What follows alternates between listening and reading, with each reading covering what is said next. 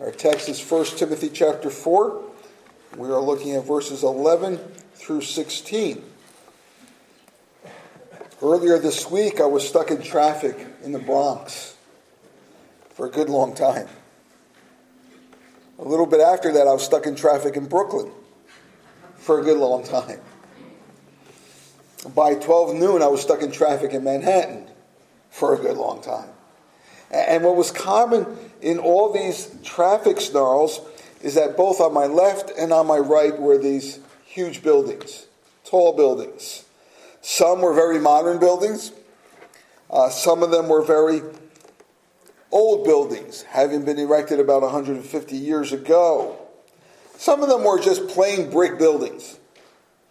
Uh, some of them were beautiful buildings made out of hand carved stone. Uh, one building looked like a flat, flat, iron. And another building is rather, rather famous for having a big ape climb up along its side. The blocks and the bricks lined up perfectly. The blocks and the bricks were sturdy. They were strong. They were straight. Each brick was depending on the other each block resting and supporting the other. And these buildings just went up, some of them scraping the sky. The Bible explains to us that the church is very much the same as a building. The Bible describes the church as building blocks, stacked together, one supporting the other. Ephesians chapter 2 is where we would need to go to see that. Beginning at verse 19, it reads this way referring to the people of God, the church. So you are no longer strangers and aliens, but you are fellow citizens with the saints and members of the household of God. Christian, you are members of the household of God along with the other believers, along with the other saints. And therefore, you're no longer an alien, a stranger to, to the household of God. Verse 20 says that you are built on the foundations of the apostles and prophets. The church is built on the foundations set before us by the apostles and before them the prophets, with Christ Jesus being the cornerstone. Now, even I know how important a cornerstone is. I know very little about building, but I do know that the cornerstone levels the building. The cornerstone determines the direction of the building. Jesus Christ is the cornerstone of this building, the household of God. Verse 22 tells us, In him you also are being built together into a dwelling place for God by the Spirit.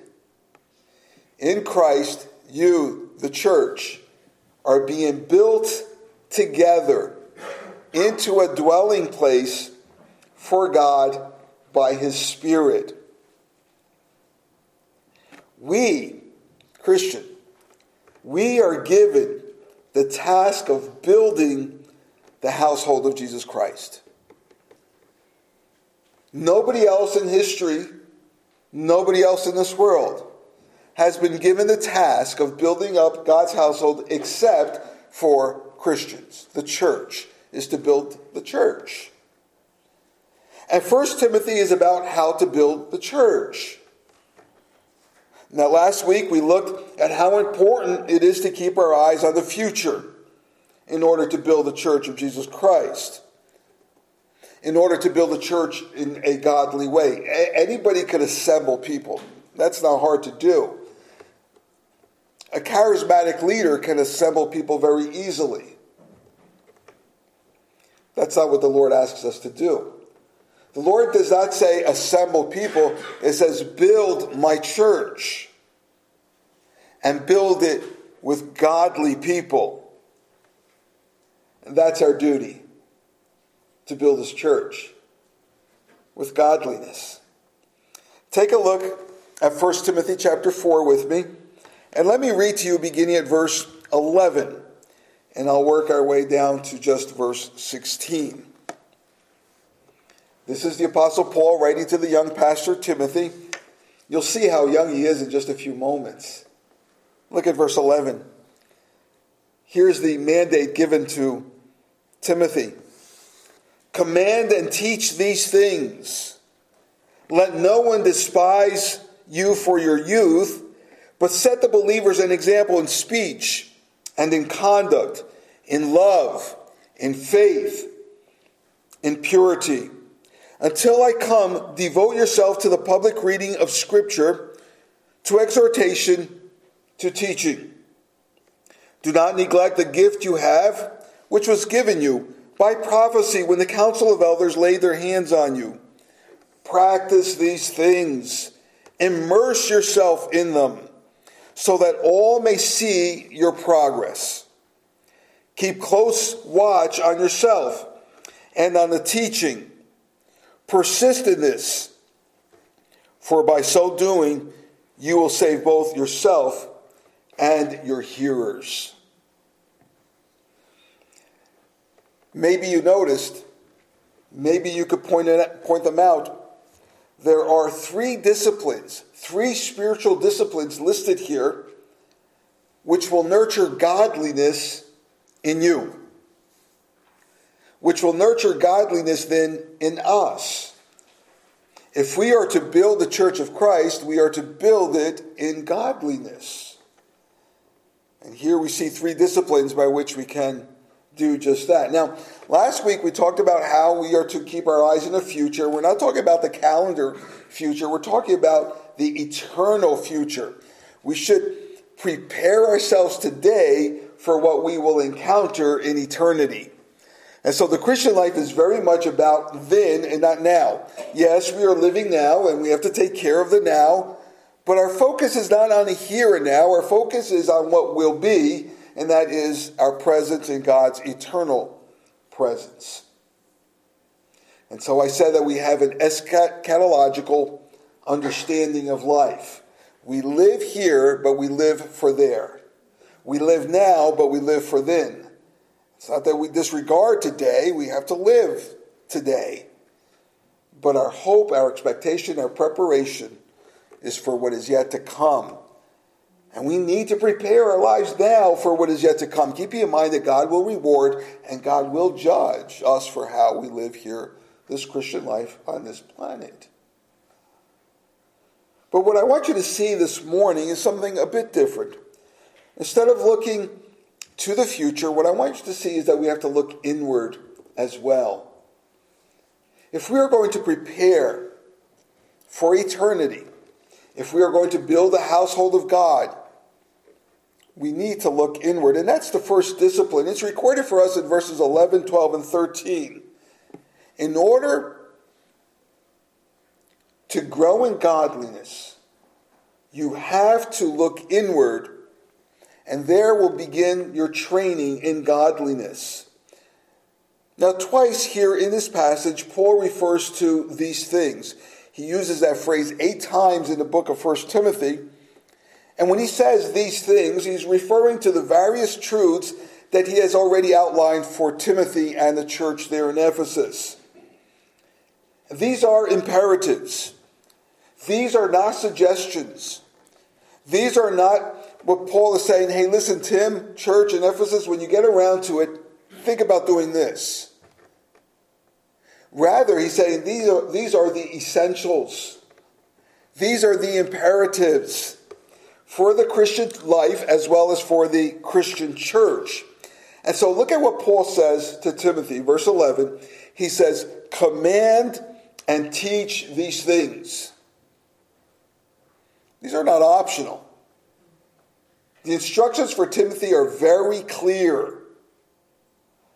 He's saying, Timothy, I am insisting here that you insist on these things and that you articulate and convey these truths clearly to your church. They need it. You must do this. This is the standing order that Paul gives to Timothy, the young leader. We don't know his age. We can guess, but we don't know how accurate we would be. We know he's not a teenager. We know he's a man. But he's a young man. And he's being given this mandate command and teach these things. Be sure to teach and be sure to insist on these godly words. In other words, Timothy, it has to begin with you. My friends, listen. If the believer is the building blocks of God's household, then godliness is the mortar that holds it together. Timothy, therefore, needs to prepare himself to be able to say, Brother, it's not good that you would believe this or that. Sister, it's important that you do not live this way or that way. Teach and command. But as you see here, Timothy is a young man. And it ends up that his age is an impediment for him as a leader. It's difficult for people who are seasoned in life to listen to the wisdom or the teachings or the commands of someone who's less seasoned, someone who's still young. That's the case of Timothy, the young pastor. I remember um, 25 years ago when I first came to Hope Church, uh, several people said, Well, he's so young. and I was. Nobody says that to me anymore. He's so young. What does he know about life? How is he going to instruct me on how to live the Christian life? What does he know about the home or marriage or raising children? What does he know about the church or about the Bible? I remember the first time, even before this, uh, coming here, I had uh, uh, an opportunity to visit somebody in jail. Uh, my first prison visit. And I had to be escorted by the prison chaplain throughout the jail. And as we went deeper and deeper into this jailhouse, the, uh, the, the, the, jail cells were just slammed behind me, and it was rather intimidating, I must say. It was that clang, and then another one clang, and we are just going further and further down this hallway, and I must have looked very, very frightened. Because the chaplain said to me after that visit, he said, Young man, don't you ever come back.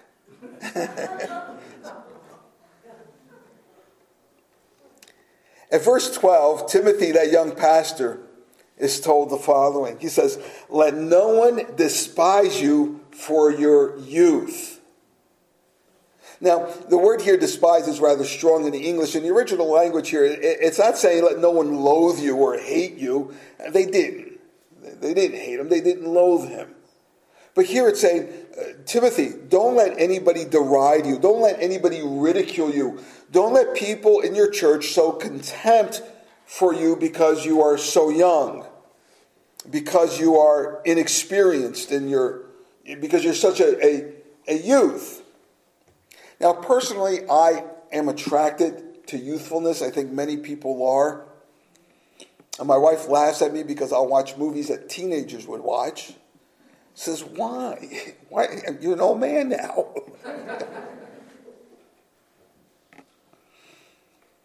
By the way, I, I think the teen years are, are years of opportunity, not years for parents to fear. It's an age of opportunity for us to teach, train, and continue to guide them. Yes, it may be more difficult, but we should not fear those years, but take advantage of those years to help mold and train our children and grandchildren. But I, I like the, the, the idea of youth because they seem to be so carefree. Uh, these are years in which there's a particular type of innocence. Uh, certainly, they are not innocent per se, but in so many ways, they're not tainted by all the griefs of the world. Uh, there's a freshness to it. Uh, everything is so still new to them, and personally, I like watching that. Everything is so new. Everything is a, an experience, an encounter and you see their eyes open up, like, oh, oh. However, when I think of youthfulness, there is no sense of wisdom. When we think of youth, we don't think necessarily of steadiness or good judgment. And those are three things that every pastor needs wisdom, steadiness, good judgment. When people were looking at Timothy, they were wondering uh, how much wisdom can come from that young life? How steady is he? Has he been, has he been tested? Has he been weathered yet? What kind of judgment does he have? These are the things a pastor needs, and these are the things that people were wondering. Does he have them? Can he actually lead us? And sometimes people may look at you and say, you know, maybe you're not so young anymore. But your past. Look at your past. Can we judge your wisdom? Can we trust your wisdom? Is there a steadiness in you? Is there good judgment in you? Maybe it's your lack of education. Well, can we trust your wisdom? Is there good counsel coming from you? Maybe you're a new believer in Christ, and people might look at you and say, I don't know. Can we trust your wisdom? Do you know the scriptures well enough to give counsel? Well, whichever the case may be, why people would question you, understand that you need to look inward in order to develop godliness. And so Paul says to Timothy, don't let people despise you, don't let people uh, uh hold you uh, aside and not respect you because of your youth. But how is he going to not let people do this? How is he going to keep people from doing this and instead respecting him and following him as the pastor? Well, the answer is this Timothy, look inward and know yourself. Look inward. Last week, look to the future. This week, look inward and know yourself. And I'll extend Paul's advice to Timothy to all of us here.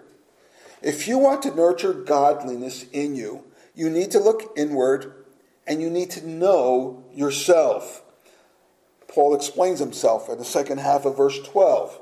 He writes to Timothy, But set the believers an example in speech and in conduct, in love, in faith, and in purity.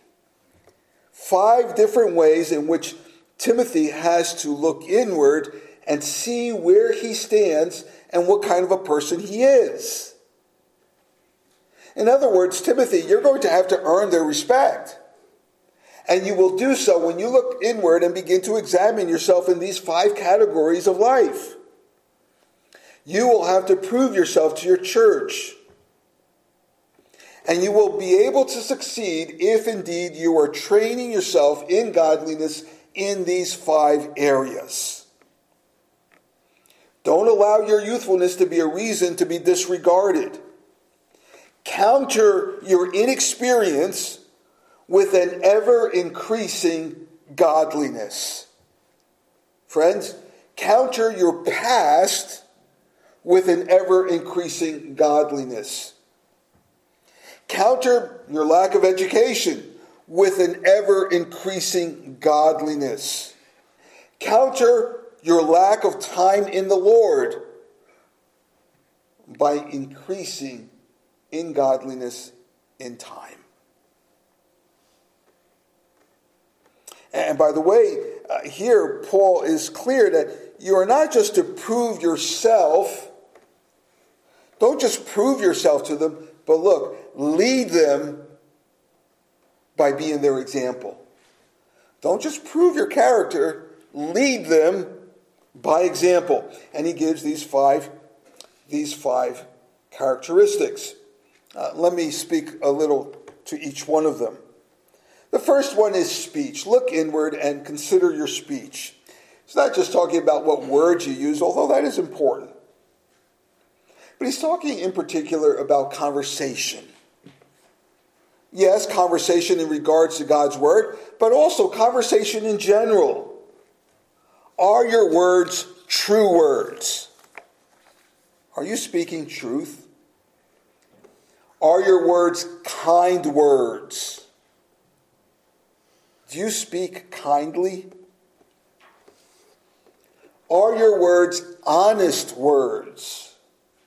Is your conversation helpful words? Are they sound words? Keep in mind that your tongue is a very, very, very powerful instrument. It can call down blessings from heaven or bring failure into your life, your conversation. The Bible says in Proverbs 18 that death and life are in the power of the tongue, and they that love it, they that love the tongue, shall eat the fruit thereof. Your life will be the result of what comes out of your mouth, of what you say.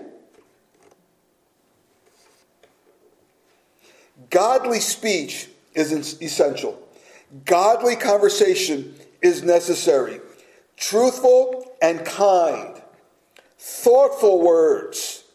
That is to say, we speak only after we have thought. Uh, sometimes I have learned that the best thing to say is nothing at all. Just be silent. Of course, avoid gossip and learn to say these six words. Maybe the most important six words for any one of us here. I am sorry. I was wrong. Can you learn to say that?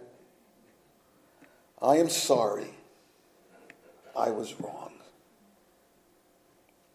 Keep in mind that wise and sound words come from a wise and sound heart. Secondly, Paul says, Timothy, don't forget your conduct. Yes, your conversation is very important, but your conduct is equally important. That is, your, your actions, your behavior. Both public and private, they're very important. And, and of course, we could spend a lot of time speaking about our public conduct, but, but let me place emphasis here on the private.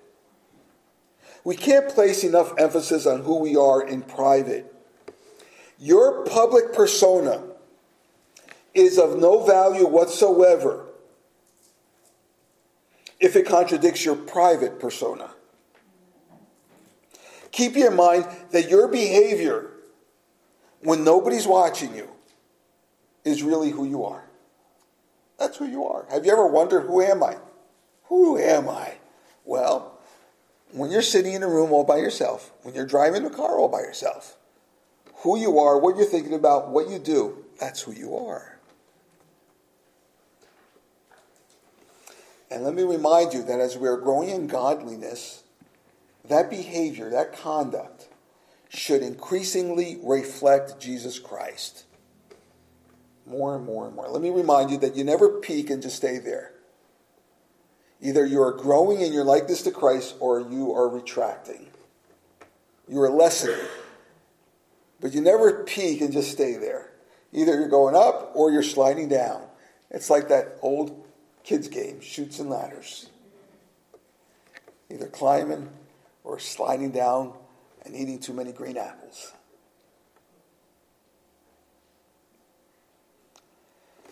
Your godly behavior is going to put flesh onto the bones of your words. Here's number three. It says, Timothy, I want you to also look inward and take a look at your love and be an example to others in love. And of course, the word love there is the Greek word agape, which is the highest degree of love. Agape is a persistent love. It's a love that's hard to exercise because it's a love that continues to be effective even when it's not reciprocated. It's the kind of love we need in marriage. It's the kind of love we need in the church. It's the kind of love we need throughout our relationships. A love that says, I will do right by you, even if you don't do right by me. It's the kind of love that God gives to you, to us. A love that perseveres, a love that persists, even when we are not loving to God. Says, Look at your love, Timothy. And tell me, tell yourself, what kind of love do you have? This is probably the hardest of the five characteristics. My conversation and my conduct, both are so much more manageable than my ability to love the unlovable or to love those who do not love me. Here, Paul says, set the example to your church of what it means to love. Now, when he says love here, he's not talking about, I want you to have a sappy emotion. I want you to have goosebumps every time you see that person. No, that, that's not what he's saying. He's saying, I want you to love in that you are placing that person first over you. You're placing the, the, the good of that person over yourself. It's the kind of love we need in God's household. It's the kind of love we need in our homes. It's the kind of love we need to see in society at large. But we don't expect that from the world, but we do expect it from God's world, from Christians, from the church, both in public and in private. Love. Doing for them what you would want them or others to do for you. Agape. And then there's faith. Timothy, I want you to consider your faith. Look inward and tell yourself what kind of faith do you have, Tim? How and to what degree do you trust in God? Godliness is displayed strongly when we entrust our lives, when we entrust our situations to God. And listen, we all here have some horrific stories to tell about what has happened to us when we were young or when we grew older. Things that have happened to us that we never imagined would be a part of our history things that are accentuated in our biographies that we would never want repeated again. We all have sorrow. And we don't know what tomorrow will bring. But I can say this the person who's growing in godliness is the person who says, No, those are not good things, but I continue to trust in the Lord. Amen. And He will see me through. It may be very painful. It may be very hazardous. But I know this my God is with me. Sounds simple from here. I know it's not. But that's what faith is all about. Spiritual maturity does require faith instead of worry. And worry does nothing for the situation. Faith helps us to not only see the reality of God on our side, it helps us to actually manage whatever may come our way. We need to trust in the Lord to sovereignly care for us. And notice, my faith is in God, not in the outcome. I will trust in the Lord, not trust in the outcome. So no matter what the outcome is, my trust is in the Lord. My Lord will see me through. Hmm. Timothy, look at your faith, look inward, measure your faith, and then set the example for others. Now, obviously, here Paul is speaking to a pastor, a young pastor. And we could very easily say, Well, I'm so glad I'm not a pastor. Well, I can't say we. You can easily say, well, I'm not a pastor. But my friends, let me remind you that these are characteristics, characteristics that are necessary for every one of us. If we want to be spiritually maturing, if we want to grow in our godliness, if we want to build the church of Christ, and by the way, if we want to have a good life at home with our families. So this is not just for Pastor Tim or for Pastor Paul, it's for the Church of Christ. Number five, purity. Purity. By the way, Paul speaks about purity once again in chapter 5, verse 2. He's talking here about a cleanliness of the soul the evidence of God's sanctifying work in the Christian. Saying, Tim, take a look at yourself. Take a look at yourself and see how pure you are. How, how, do I tell? Well, what is your propensity? What are your desires? Are you desiring those things that are good, wholesome, and virtuous? Or are you looking and finding your pleasure in what is dark, sinful, and wicked?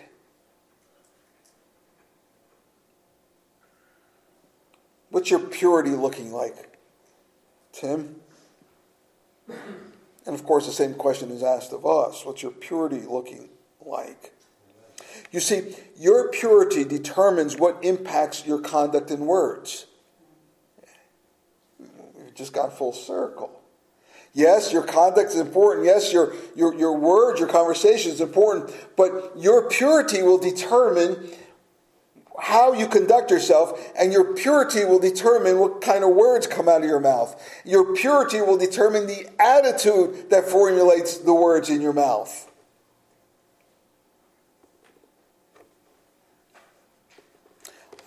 I think, in terms of purity, it seems to me that it is more difficult than ever before in our American history to be pure because we are constantly being, being bombarded with impurity. And it's given to us, not even in subtle ways anymore, but it's given to us at such a high rate and an entertaining rate that we don't even see it as impure. It's making me smile. It's making me relax. I'm enjoying this. How can it be wrong? And the reality, especially for men, when it comes to what is pure and impure, namely pornography, is that it's changing the psyche of men and it's destroying marriages. It's also extending adolescence so that young men do not want to get married, young men do, want, do not want to uh, uh, uh, uh, take on adult roles. They just want to stay young and teenagers and have fun. It used to be that only girls wanted to have fun. now men too. And, and it's actually ruining a generation of youth.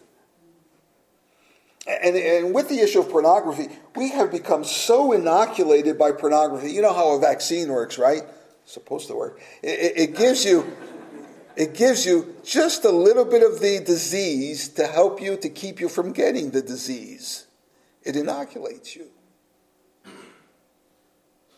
I think we have been so inoculated by pornography incrementally so that it doesn't even matter.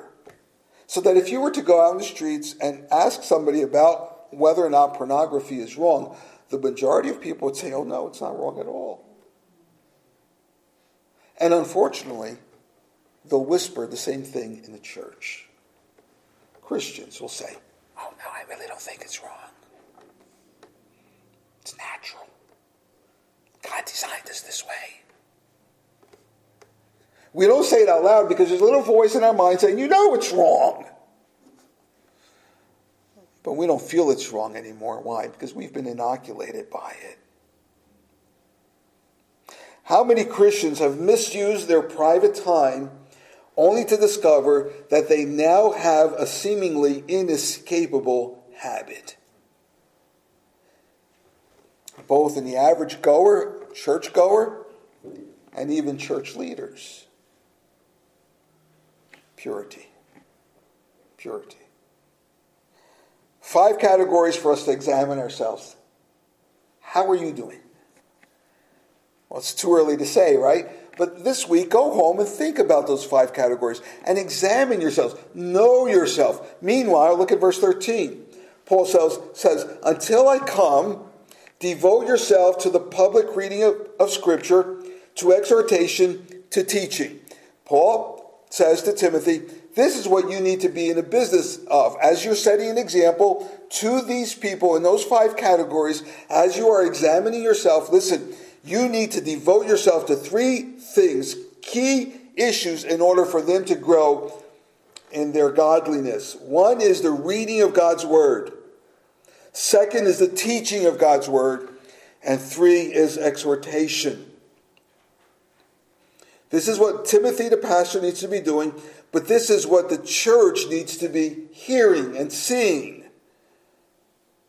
Reading the Word of God means you are being exposed to what the Bible says. Teaching the Word of God on the part of Timothy means that you, the church, are, are gleaning and understanding of what God's Word says. An exhortation referring to preaching, that is, the instruction and applying of God's Word. Timothy, you are to preach, which means church, you are to listen. If you are going to grow in godliness. Listen, if you do not want to grow in godliness, do none of this. Toss it out. But if you want to grow in godliness, these are the essentials. Command and teach these things, Timothy. So you see here that verse 13 is actually taking us right back to verse 11 command and teach these things. God's word is the chief means of producing change in your soul. Your soul is going to mature to the degree that you embrace the reading of God's word, the teaching of God's word, and the preaching of God's word.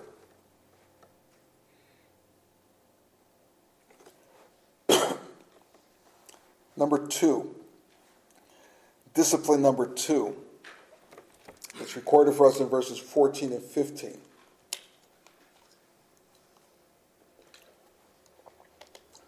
Verse 14, Paul writes, Timothy, do not neglect the gift you have, which was given you by prophecy, when the council of elders laid their hands on you. Here's discipline number two if you're going to grow in godliness serve willingly serve willingly. Use the spiritual gifts entrusted to you by God when you came to Christ as your Lord and Savior, when you were born again. Now, we don't know when this occurred in Timothy's life. We don't know how many years back Paul is referring to when he was ordained into ministry. By the way, or to be ordained into ministry means he was called by God. He was equipped for the ministry and he was set apart for vocational ministry. And here it was given to you by prophecies when the elders laid their hands on you. We don't know when that was, but it did occur. He was enabled by God.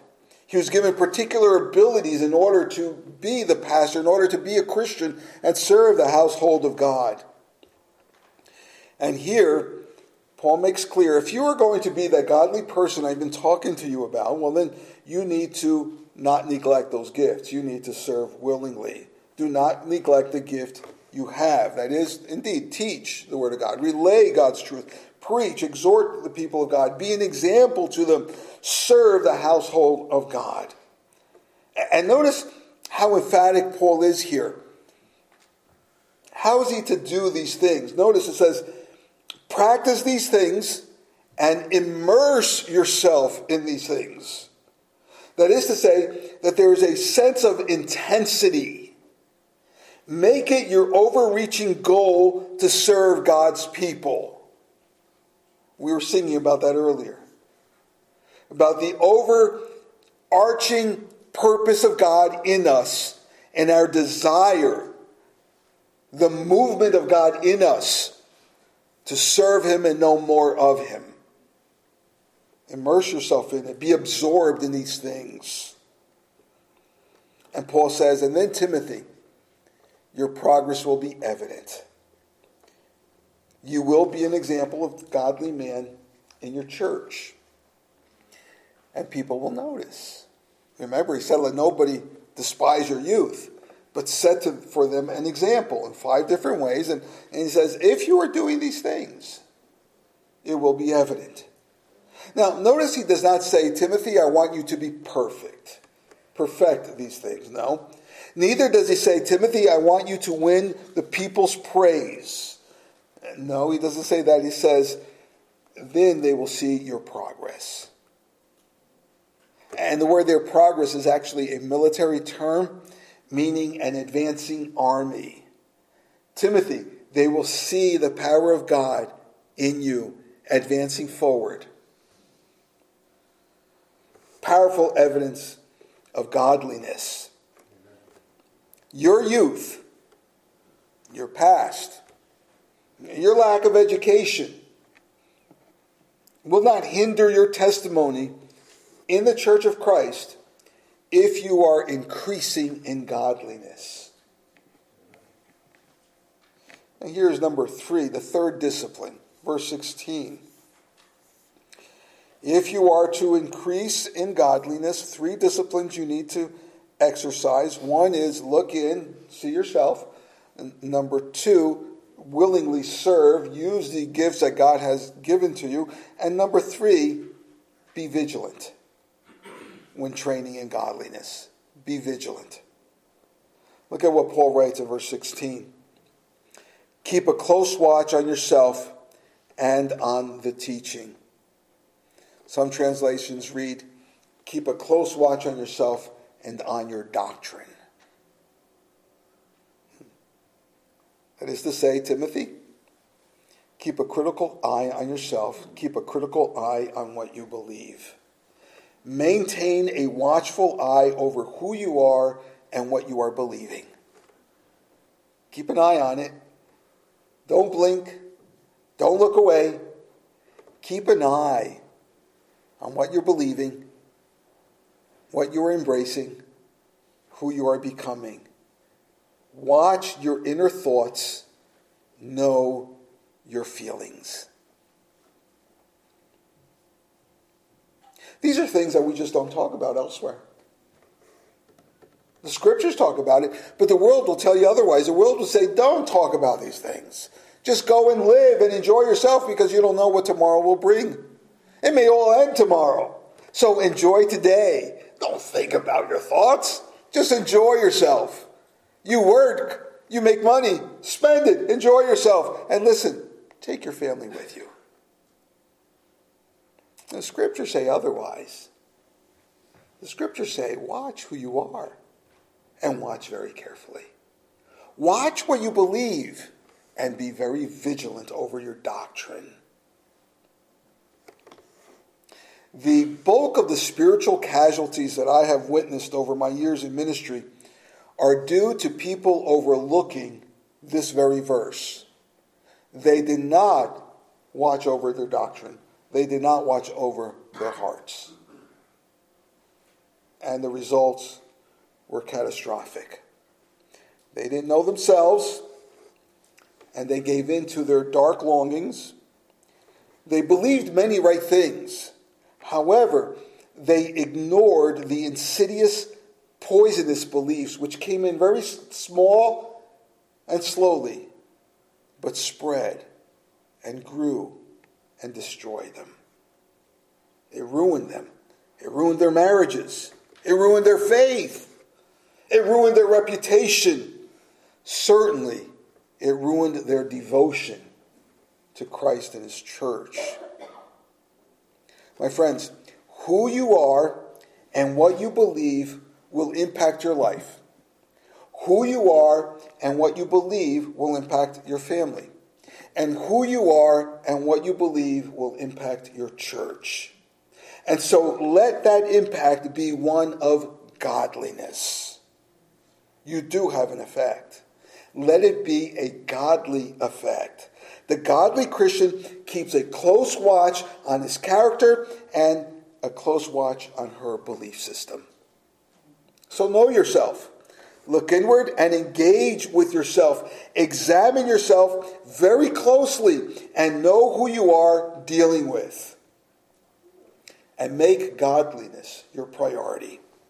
So, Paul, at the very end of verse 16, writes this He says, Persist or persevere in this. For by so doing, you will save, look at this, you will save both yourself and your hearers. You will save yourself and your hearers a great deal of calamity in this life. But what a tragedy, I think you would agree, what a tragedy it would be to discover that my life and that my belief system tells me that I never really knew Jesus Christ.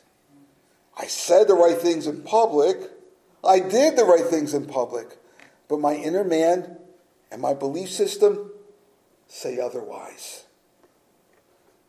And what a greater tragedy it would be if I were to lead others in that same direction. My friends, persevere in this. Persevere in this. Persevere in this. Look inward. Serve willingly. Be vigilant if you are to go, going to grow in your godliness. Pray with me. Our Lord and our God, how good it is to know that what you require of us, you empower us to do. May we be so willing and determined to rest in you, to trust in you, and to submit to you so that these things would be true of us. Amen.